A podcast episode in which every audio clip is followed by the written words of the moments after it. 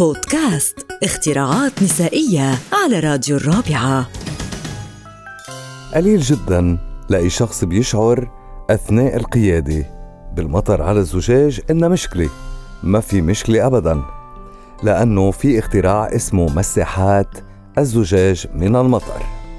أكيد الكلام اللي عم أقوله اليوم هو لوقتنا الحاضر، ولكن مع بداية انتشار السيارات برأيكم وقبل ما يكون في مساحات، كان المطر مشكلة ولا ما كان مشكلة؟ لا، كان مشكلة، ومشكلة كبيرة كتير. اليوم رح نحكي عن اختراع بطلته هي امرأة، ولكن الاختراع ما اجا من فراغ. الاختراع اجا بعد حادثة ألهمت ماري اندرسون لهالاختراع.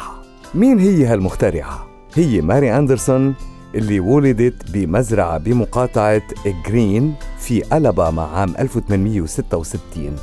عام ألف وثمانمئة وتسعة وثمانين انتقلت لمدينة بيرمنغهام بعد وفاة والدها. في بيرمنغهام بنت شقة فيرمونت بهايلاند أفنيو، وبعد فترة وجيزة من الاستقرار فيها، يعني عام ألف وثمانمئة وثلاثة وتسعين، انتقلت ماري اندرسون غرباً إلى فريزنو بكاليفورنيا، وبقيت فيها لغاية ألف وثمانمئة وثمانية وتسعين.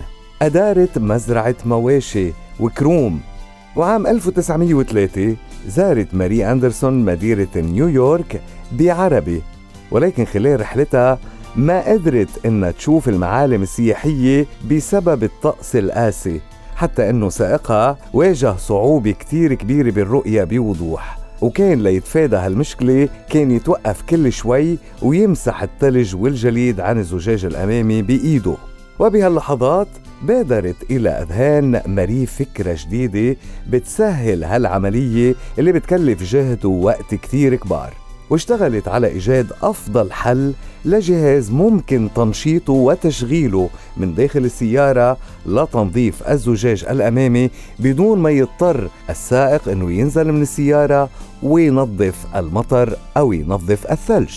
بعد رحلة طويلة رجعت أندرسون لمنزلها ورسمت تصميم لجهاز بيقوم بمسح الزجاج بشكل أوتوماتيكي.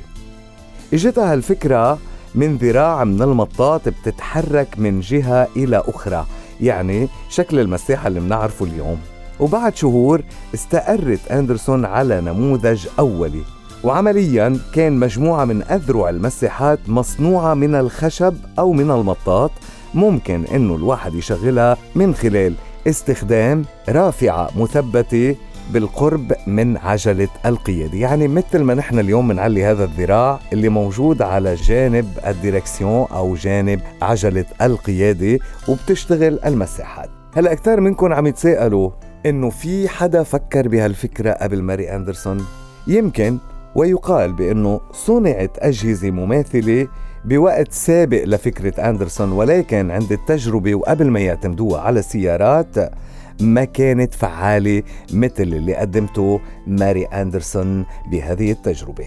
عام ألف وتسعمئة وخمسة حاولت أندرسون أنه تبيع حقوق اختراعها من خلال شركة كندية مرموقة، ولكنهم رفضوا طلبها وقالوا لها ما منعتبر هالاختراع له قيمة تجارية تستدعي أنه ندفع لك فلوس، لأنه مش ضمنين إذا رح نبيعها ولا لا. بعد ما انتهت صلاحية براءة اختراع أندرسون عام ألف وتسعمئة وعشرين، يعني كان مر خمسة عشر سنة، ولكن نمت أعمال صناعة المركبات بشكل كبير، وهون عم نعني السيارات، وأصبحت مساحات الزجاج الأمامي اللي بتستخدم التصميم الأساسي لأندرسون مع الدات تباع بشكل قياسي. عام ألف وتسعمئة واثنين وعشرين أصبحت شركة كاديلاك أول أصبحت شركة كاديلاك أول شركة بتصنع سيارات بتعتمد المساحات كمعدات قياسية. وبالطبع بعد عام ألف وتسعمئة واثنين وعشرين أصبحت قيادة المركبات أكثر شعبية، ومن وقتها انتشرت المساحات، وأكيد ما عاد في سيارات تمشي على الطرقات بأي بلد بالعالم إلا ما تستخدم وتكون المساحات مساحات الزجاج جزء لا يتجزأ من السيارة. أقامت أندرسون ببيرمنغهام واستمرت بإدارة الشقة والكروم اللي اشترتها حتى وفاتها عن عمر ناهز سبعة وثمانين سنة، لتترك للبشرية أداة يمكن بسيطة ولكن كتير مهمة، وأنقذت حياة الكثير من البشر اللي بيكونوا عم بيسوقوا على الطرقات في الأجواء الماطرة أو المثلجة. بودكاست اختراعات نسائية على راديو الرابعة.